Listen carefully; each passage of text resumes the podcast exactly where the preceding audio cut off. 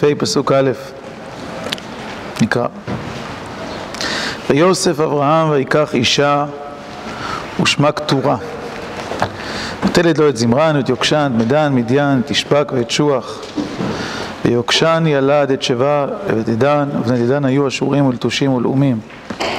ובני מדיין, איפה ועפר וחנוך ואבידע ואלדעה, כל אלה בני קטורה. ויתן אברהם את כל אשר לו ליצחק.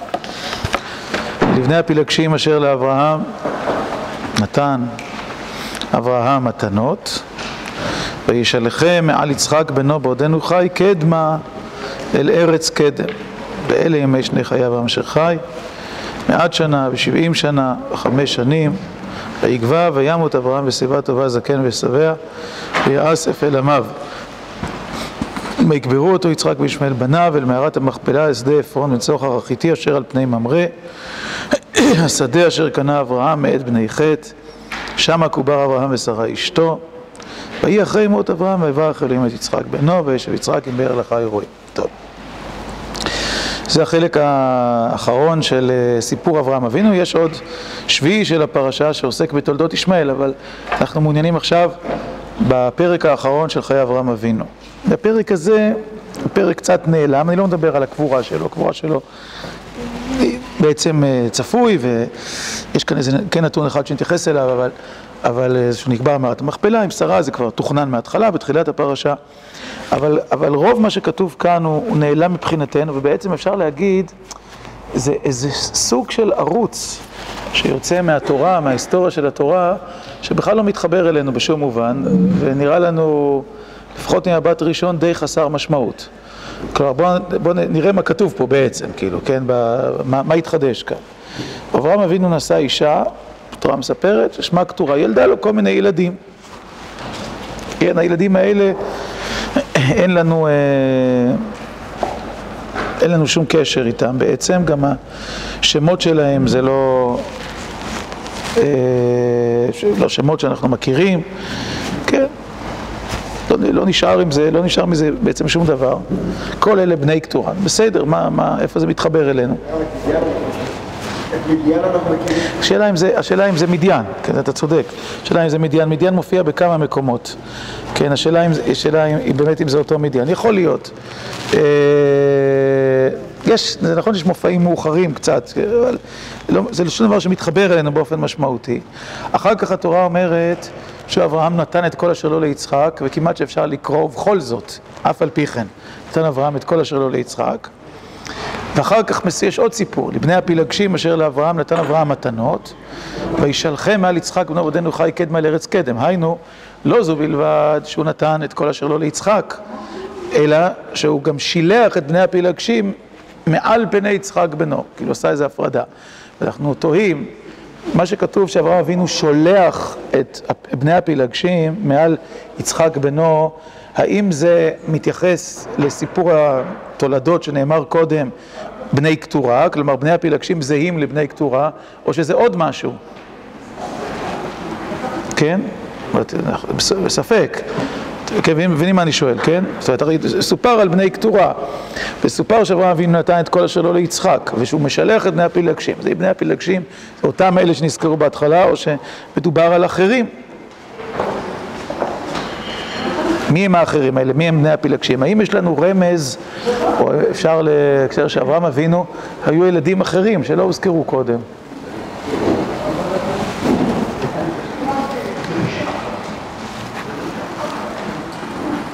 ונשים בעצם. מה? ילדים ונשים, כן, נכון.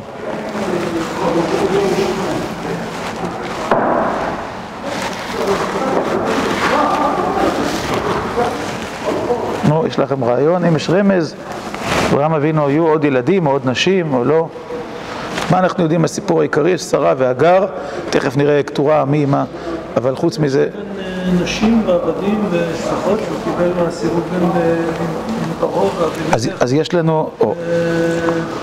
שהם כתובים בני נשים מפילגשים, אבל הם היו חלק מתוך החמולה שכולה בעצם תחת אחריות אברהם. אוקיי, זאת אומרת ששני המפגשים שלו, זאת אומרת, אחד... גם את הגר הוא קיבל במפגש. נכון.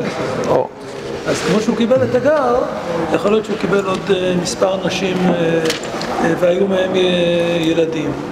אבל בחוקי המזרח הקדום, הילדים של השפחות ששייכים לאדון, גם אם הם לא ילדיו הביולוגיים. כן, לא רק בחוקי המזרח הקדום. בסדר, נראה קשה, אז מה אתה אומר, אחד, א', הנפש אשר עשו בחרן, אולי, אחר כך הוא בא לפרעה, ואנחנו יודעים שהוא מקבל שם כל מיני, לפחות אישה אחת, אבל אולי יותר נשים, אחר כך עם אבימלך, כן, יש מערכת יחסים, ויש לפחות פסוק אחד שטרם מוזכר, שלכאורה מלמד אותנו, כי שוב, שאלה מה הוא אומר, אבל לכאורה מלמד אותנו שאכן היו שם עוד ילדים, זו הייתה משפחה מורחבת, וירק את חניכיו ילידי ביתו, כן? שמונה עשר ושלוש מאות, נכון? יליד בית זה יכול להיות גם עבדים, לא? אז אוקיי, אז בואו נ... אמת, אבל... תזכור שהוא גם עשה להם ברית. יפה. דבר כתוב... ויליד בית, מקנת כסף, מת כה בנכר, נימולו איתו. מי הם ילידי, ילידי ביתו? אחר כך כתוב בתורה, זה מה שאמרתי לך ביד, אחר כך כתוב בתורה בפרשת, בפרשת הכהנים, אכילת כהנים, ויליד ביתו, הם יאכלו בלחמו. אותו מונח. מי זה יליד ביתו? כן, מי שנולדים אצל ביתו, שהם לא מהאישה הגבירה, האישה העיקרית וכולי, הם יליד ביתו. אז האם כל זה ביחד לא אומר, כן, ומה שכתוב שם, ויליד בית, וירק את חניכיו וילידי ביתו, הכוונה שחוץ מהנשים הידועות לנו, זאת אומרת שרה, ובעצם היינו יודעים רק על שרה, לולי ששרה הייתה אומרת לאברהם, שייקח את הגר, היא בחרה, אבל הגר היא רק אחת מהנשים. יש עוד נשים, זאת ברקע, יש שם סיפור נרחב, וכל אלה שנימולו איתו, הם נימולו איתו, מפני שהם יליד ביתו. יליד בית זה מעמד אמצעי, זאת אומרת, זה לא מישהו אחר, אבל זה לא מי שנולד מהגבירה, או מהשפחה שניתנה תחת הגבירה. ברור שברגע שהגר ניתנה לאברהם תחת שרה, ותלד על ברכי ויבנה גם אנוכי ממנה, אז היא קיבלה מעמד אחר מאשר שאר הנשים. אבל אולי יש עוד נשים. ואז יש יליד בית, ואנחנו יודעים על פי ההלכה, דבר שמאוד מאוד משמעותי, שעבד כנעני, כן, שלוקחים אותו לתוך הבית, עובר תהליך של, בעצם עובר תהליך של גיור. תחילה הוא חייב במצוות כאישה, ככה חז"ל אומרים, אחר כך, הוא, ברגע שהוא משתחרר, הוא הופך להיות, יש לו דין של יהודי. זאת אומרת, המהלך הזה של הכנסת אנשים לתוך הבית, והפיכתם לחלק, לחלק מהבית, גם במובן חוקי, תרבותי, רוחני, הוא, הוא, הוא מהלך שלם, שאנחנו מכירים אותו גם מאוחר יותר מדברי התורה, זאת בעצם התורה וההלכה, הם לא מכירים כאילו בהחזקה של, כאילו, להחזיק עבדים בבית שהם נשארים גויים, כאילו, ואז שזה מציאות מבועדת כזאת, אלא מי שנכנס לתוך הבית בעצם מקבל עליו אה, בתהליך את חוקי הבית. יש בזה משהו כאילו מאוד מאוד נרחב כאילו בהבנה הזאת, אבל לא רוצה להרחיב בזה עכשיו. ובכן, לבני הפילגשים אשר לאברהם נתן אברהם מתנות, משקף איזה סיפור שנמצא ברקע, שיש לו כמה הערות בדרך, שבאמת אברהם אבינו פועל עם משהו הרבה יותר נרחב מאשר אישה אחת שאין לה ילדים, ועוד אישה שהיא תמורת האיש, שהיא באה במקום האישה הראשונה, או יחד עם האישה הראשונה, כדי שייוולד לו איזה בן שיהיה לו יורש. עכשיו, ברור מההתחלה, שגם אם יש ילידי בית, זאת אומרת שהם ילדים של אברהם אבינו, אז הם לא יורשים חוקים, אברהם אבינו לא רואה בהם יורשים חוקים. רק הבן של אשתו, או אחר כך הבן של האישה שאשתו מציעה שהיא תלד על ברכיו, יכול להיות הבן היורש שלו. ברור שאף אחד, אחד יכול להיות היורש שלו. הרי זה מה שאומר, ומה אברהם אבינו אומר לקדוש ברוך הוא אחר כך? בברית בין הבתרים, נזכר, הן לי לא נתת זערה והנה בן ביתי יורש אותי. מי זה בן ביתי? לא, הוא לא היה אז. הוא לא היה אז, לא יכול להיות. אז אפשר לפרש מיד אליעזר, אבל אפשר לפרש בן ביתי אחד מבני ביתי הנולדים לי, שהם לא בניי החוקיים. הם לא נולדו כממשיכים, אלא כממשיכים ישירים, כהרחבה של הבית. עכשיו שוב, אם הם נימולו איתו ואם הם ילידי ביתו, אז הם נכללים תחת הבית, אבל הם לא יורשים. ככה זה מתואר.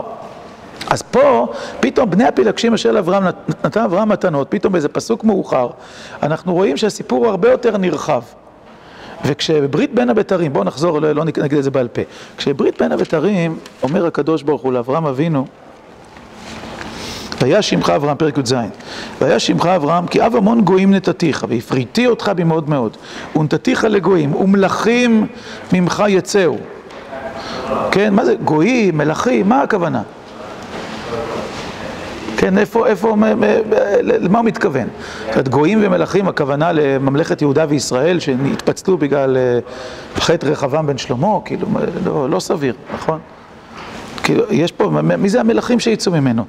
וכמו שכבר הוזכר, ויקר אברהם את ישמעאל בנו ואת כל ילידי ביתו ואת כל מקנת כספו, כל זכר באנשי בית אברהם, יליד בית מקנת כסף, זה מושגים תורניים שהתורה מדברת עליהם בדיני כהונה, כמו שהזכרנו קודם.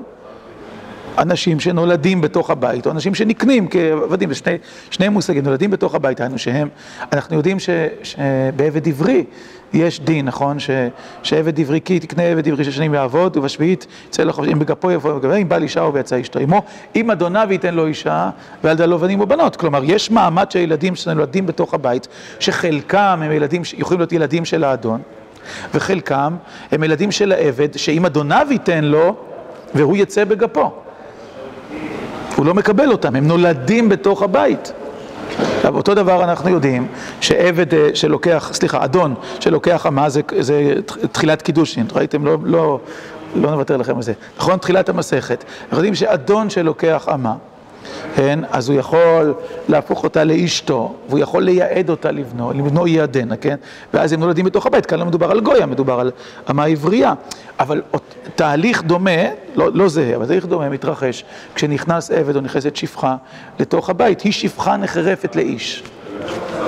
כן? מה, מה הסיפור? כאילו, יש שם, זאת אומרת, יש אישה שנלקחת, תחילה היא נלקחת במעמד של שפחות, אבל היא בעצם עוברת תהליך של כניסה לתוך הבית, שסוף התהליך הזה, על פי ההלכה, נראה גם שעל פי דין תורה, הוא גיור מלא.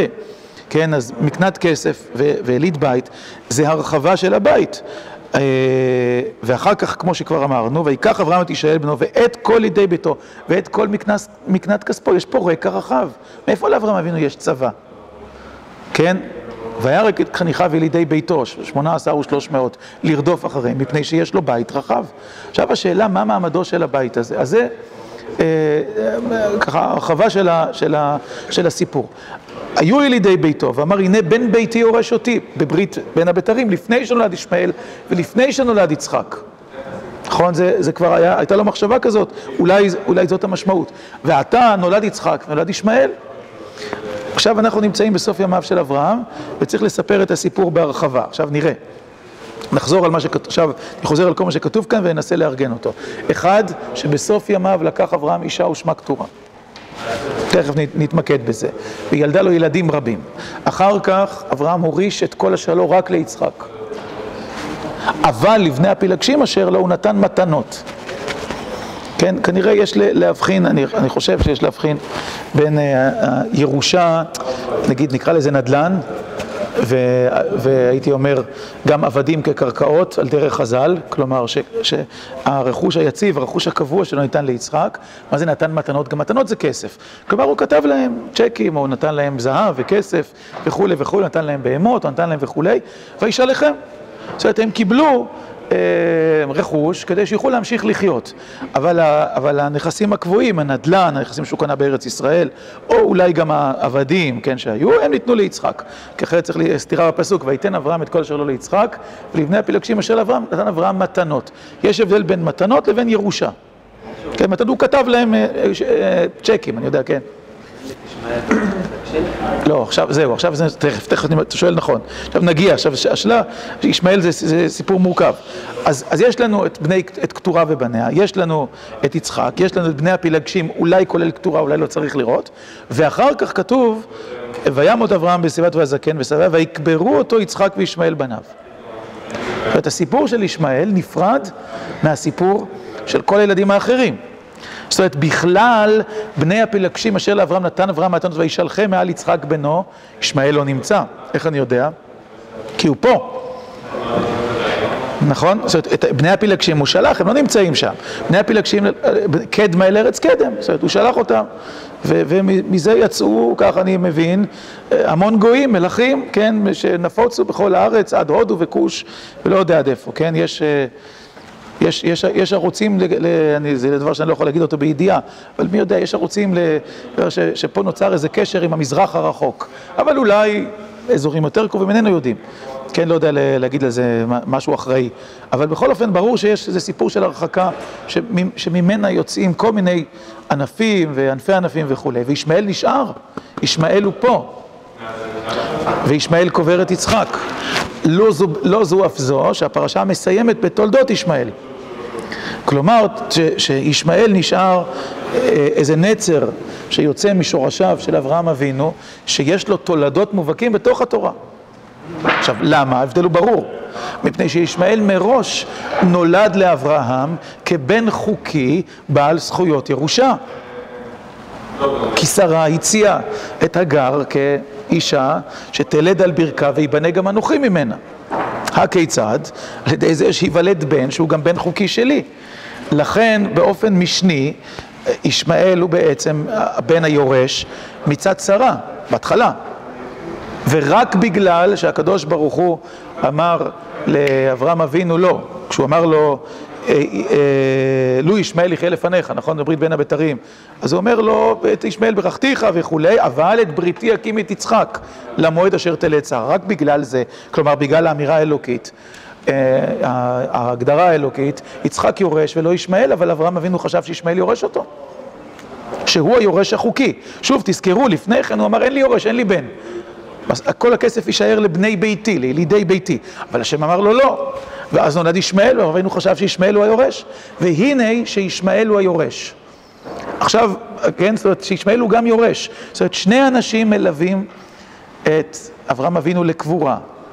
ולשני אנשים יש תולדות, שני ילדים יש תולדות, לישמעאל וליצחק.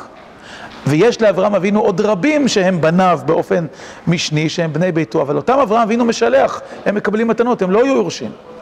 רק ישמעאל ויצחק יהיו יורשים. עכשיו איך אני אומר ישמעאל ויצחק יהיו יורשים? הרי כתוב ויתן אברהם את כל אשר לא ליצחק. אז באמת צריך להבחין. ישמעאל הוא יורש מצד מחשבת אברהם אבינו, מצד פעולתם. כלומר מצד המחשבה, נגיד הארצית, מחשבה משותפת של שרה ושל אברהם, וזה נשאר ככה עד הסוף, ואנחנו זוכרים שאברהם אבינו לא רצה לשלח את ישמעאל. כל אשר תאמר אליך שרה, שמע בקולה, כי ויצחק יקרא לך זרע. וישמעאל מופיע בקבורת אברהם, ויש לו תולדות בתורה. נכון? ויש לו, ברכת השם עליו בתורה. אבל זה מצד מעשה אברהם ושרה.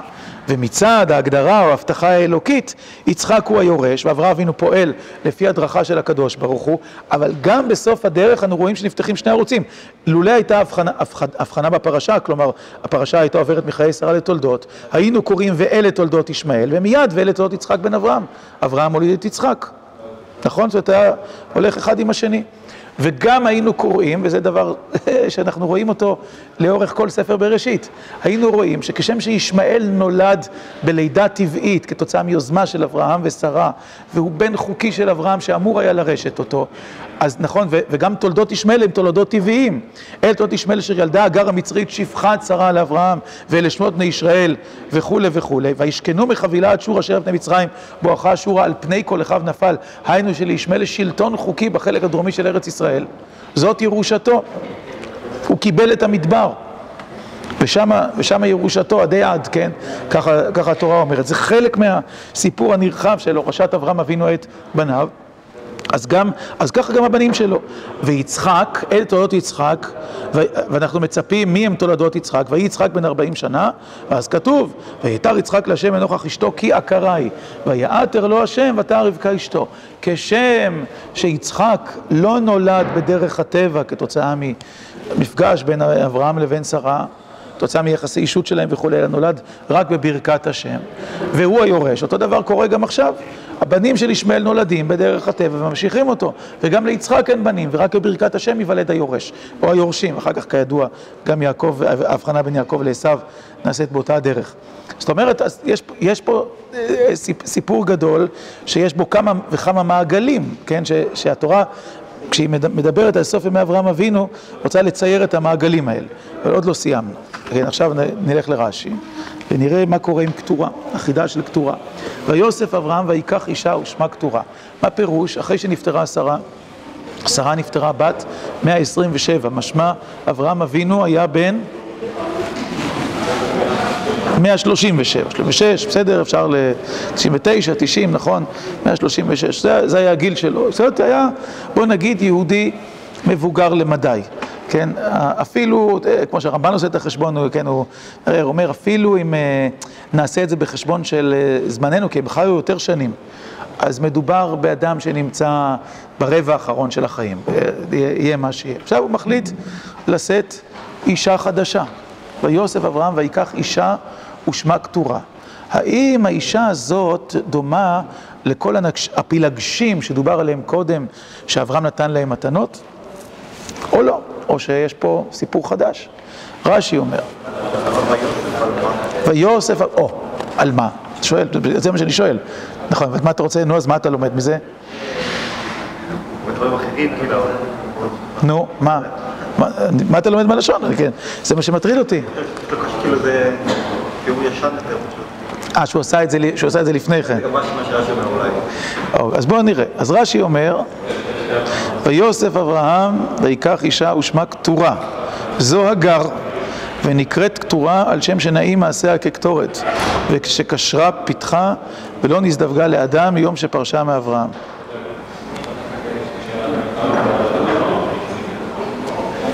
ככה רש"י אומר, שזו קטורה והסיפור הולך אחורה. כן, הוא הולך לתקופה קדומה יותר. אברהם לקח אישה ושמה קטורה. למה רש"י מפרש כך?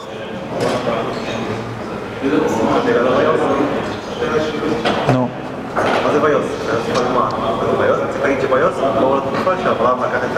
שהוא לקח אישה נוספת, כלומר זה מתפרש על ידי זה שהוא הוסיף אישה על אשתו והיא הגר, נכון? ואז זה חוזר אחורה. בסדר? ככה, ככה רש"י מפרש, וזה רש"י מסביר, נכון, את הווי יוסף, וגם אולי את התהייה, אה, כאילו, מה זה הסיפור הזה? זאת אומרת, כאילו, בסוף ימיו, וגם ימיו תורה ספרת לנו את זה, ומה, כאילו, מה מוסיף התורה? בסדר, עכשיו, מה, מה קשה בפירושו של רש"י? לפחות יש שני קשיים עיקריים, ברורים, כן, ניכרים לעין, שכל אחד מכם יכול להגיד אותם מיד, נו. כתורה. בכל אופן צריך להגיד את זה, נכון? נכון? זאת אומרת, לכאורה עד עכשיו קראו לה הגר, ומישהו צריך לתת איזה רמז, הערת שוליים, נכון? שכתורה זה הגר, בכל אופן לפי הפשט. אי אפשר להתחמק משאלה זו, ואף על פי שנאי המדרש, שנאים מעשיה כקטורת, האם אנחנו היינו צריכים לחכות עד המדרש, הכתוב יטעה אותנו כל כך הרבה שנים, שנדע שנאים מעשיה כקטורת זה כתורה, בכל אופן קשה. וגם, כמובן שהסיפור צריך להיות בזמנו. אמנם רש"י שיטתו בכל מקום, שאין מוקדם ומאוחר בתורה, ולכן רש"י קל לו לפרש ככה. מבחינת השיטה הפרשנית שלו. זאת אומרת, רש"י, רש"י לא מוטרד מזה שסיפור נמצא לא במקום. אבל צריך לומר ש, שבכל אופן, אף על פי ש, ששיטת רש"י מוצדקת בחלק מן המקומות, ברור שיש מקומות שבהם אין מוקדם ומאוחר בתורה, עדיין דברים כאלה צריכים פירוש וטעם, אם הם נמצאים במקומם. ויש סיפור רציף שהוא סיפור סיום חייו של אברהם אבינו. בלי ספק, נכון, יש פה סיפורי סיום. וישאלכם על יצחק בנו בעודנו חי, בסוף ימיו, נכון? ואחר כך סיפור קבורה וכולי. נראה שזה רצף סיפורי סיום, ולא חזרה אחורה של השלמה. אמנם רש"י יכול להתגונן ולהגיד שהתורה רצתה להשלים את סיפורי התולדות. נכון, נכון, מה שאמרתי, נכון. רש"י, אני לא אומר שאי אפשר, אני רק רוצה להצביע על הקושי, כן? מי אמר על בני הפילגשים? מי שאלנו? כן. זאת אומרת, אם זה כתורה, נכון, היה ראוי שיוזכר ישמעאל, רש"י יכול להגיד כבר נאמר, בסדר? נכון. מה שסופר לא צריך לחזור עליו, בסדר? אני... אבל כך רש"י פירש. כן. כאילו, זה מגיע מיד, כלומר, הסיפור שמוביל לזה, זה, לפני כן זה וינחם יצחק אחרי אמו, ואז פתאום... אברהם לוקח עוד אישה, זה נראה כמו משהו... אז צור אומר, גם הרצף של הסיפורים לכאורה מקשר את האישה הנוספת ל"וינחם יצחק אחרי אמו", היינו למות שרה. ולא, ולא לעקרותה של שרה, כמו שרש"י רוצה להציע. כן, כמו שנריה אמר, כן. זה פעם שנייה שהגר מגיע אליו, זה לא ה... גם כאן יש שתי אפשרויות, זה לא ברור, כן. הוא אמר שקשה פיתחה מאז שנזדווגה עם אברהם, זאת אומרת, אם נזדווגה עם אברהם. השאלה, זו שאלה, זו עצמה שאלה, זו עצמה שאלה פתוחה. אבל אני רוצה, בוא נלך מזה. הרשב"ם אומר במילים קצרות, כתורה לפי הפשט אין זו הגר. בסדר? בצורה פשוטה. אבן עזרא אומר, כתורה אינה הגר, כי כתוב, הוכחתו, ולבני הפילגשים אשר לאברהם נתן אברהם, ופירוש פילגש שפחה.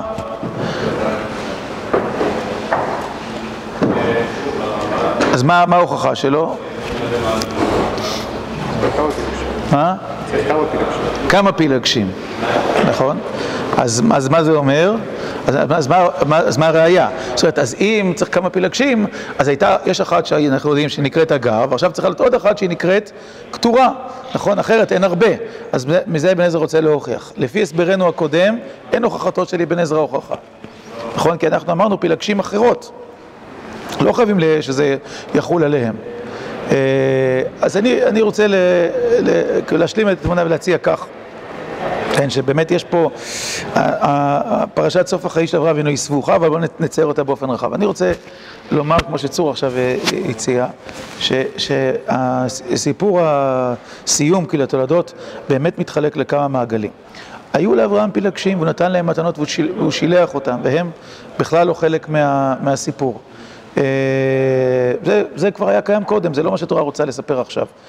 זה, הוכחנו שבעצם כבר לפני כן בסיפור זה נמצא. והיה ישמעאל, שמעמדו הוא ייחודי, כיוון שישמעאל היה אמור להיות יורש, ולכן ישמעאל מתואר כמי שקובר את יצחק, ולישמעאל יש תולדות, והתורה מקפידה על זה, ויש לו ברכה מיוחדת.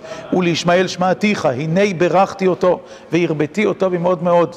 מלכי עמי ממנו יהיו. כלומר, ישמעאל הוא גם גזע שיש לו, או שורש, שיש לו ענפים, גזע שיש לו ענפים. והוא לא רק אחד הילדים, המלכים שיצאו, כמו יצחק אחר כך. את יש לישמעאל 12 שבטים. נכון? זה, זה כך מפורש, כלומר שישמעאל הוא בעצמו גזע, כיוון שאברהם אבינו העיד אותו לזה. בסדר, זה מעורר הרבה שאלות, אבל, אבל לכאורה זה מה שהתורה אומרת. עכשיו אני רוצה ל- לומר כך, ש, ש... ויוסף אברהם ויקח אישה ושמה כתורה, מה שכתוב כאן, מלמד אותנו עוד לימוד על אברהם אבינו, כן, ועל, ועל מה שקורה כאילו בסוף ימיו. וינחם יצחק אחרי אמו, יצחק כבר התחתן, ויצחק כבר התחיל לבנות חיים חדשים. ובעצם הסיפור האחרון של אברהם אבינו היה אמור להיות סיפור מותו וזהו זה. אבל לא כן התורה מלמדת אותנו. התורה אומרת שאברהם אבינו בסוף ימיו, בפרק האחרון של חייו, לא יודע אם זה עשר שנים, עשרים שנה, קשה לדעת כמה שנים אה, היו שם, או חמש שנים, או מי יודע, הלך ולקח אישה במקום שרה. לא פילגש, אישה. ויוסף אברהם ויקח אישה ושמה כתורה. למה? כי אברהם אבינו אה, חי את כל חייו, כאילו בתודעה ש... שיש עוד מה לעשות, אני חי, ושגם בימי הזקנה וגם אם יצחק כבר בנה בית וכולי, עדיין אני יכול לחיות חיים משמעותיים, להעמיד תולדות. להמשיך את המהלך שהתחלתי אי שם, ובמהלך הזה כולל איתו, כולל בו, סליחה, לא רק את הבן יצחק שהוא היורש, אלא גם את המובן הרחב, שהוא חלק מהזהות של אברהם אבינו, אב המון גויים.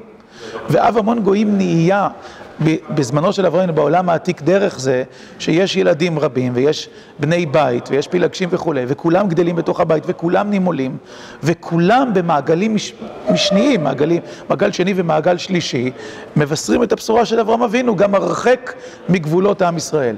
כלומר שהתורה רוצה ל, להגיד כאן משהו שהוא אה, אני חושב יסודי בתודעת ה... תודעת האבהות של, של אברהם אבינו. ככה התורה קוראת לו, אב המון גויים, ככה השם קורא לו.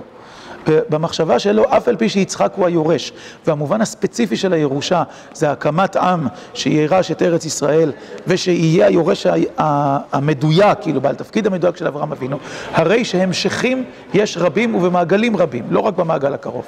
ואברהם אבינו אומר, בסדר, אם מסתיים הסיפור של שרה, גם במובן האישי, אני מתחתן, כן, אני, לא יודע אם סיפרתי, אני ראיתי בעיניי. אה, מה זה ראיתי בעיניי? שותף, איך עמי, בגיל 80, אה, נשא אישה. למה הוא נשא אישה? לא כדי להעמיד תולדות, זה לא היה, לא אותו סיפור, כן, וכולי. אבל מפני שבתודעה של החיים שלו היו לו עוד חיים ארוכים מאוד בגיל 80. הוא רצה לחיות אותם במלוא הכוח, לא רק לא להיות בודד, כן, כמו שהם אומרים. הוא רצה לחיות אותם כמו אדם צעיר. אז הוא נשא אישה וחי חמש, חמש שנים מאושרות אחר כך, ואחר כך נפטר. לא יודע כמה אברהם אבינו חי.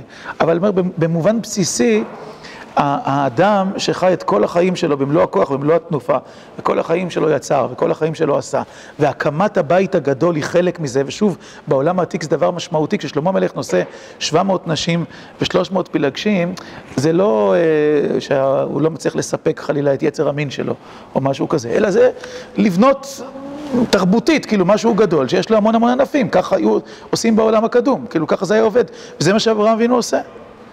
ולכן הסיפור של לידי ביתו ומקנת כספו הוא סיפור נרחב. ומה שהתורה עושה בסוף ימיו, מה, שה, בסדר, מה שהתורה עושה בסוף ימיו, מה שהיא מתארת, מה שהוא עושה זה לארגן את המבנה הפנימי של זה, את המעגלים. ברור, לא כולם אותו דבר. יש יצחק, ויתן אברהם את כל אשר לא ליצחק, ירושה. והוא נבחר על ידי השם. ככה ציווה אותו השם, למרות שאברהם הייתה לו קונספציה אחרת, הוא חשב בהתחלה שישמעאל יהיה, ואחר כך הוא חשב ששניהם יהיו. הוא לא רצה לחלק ביניהם.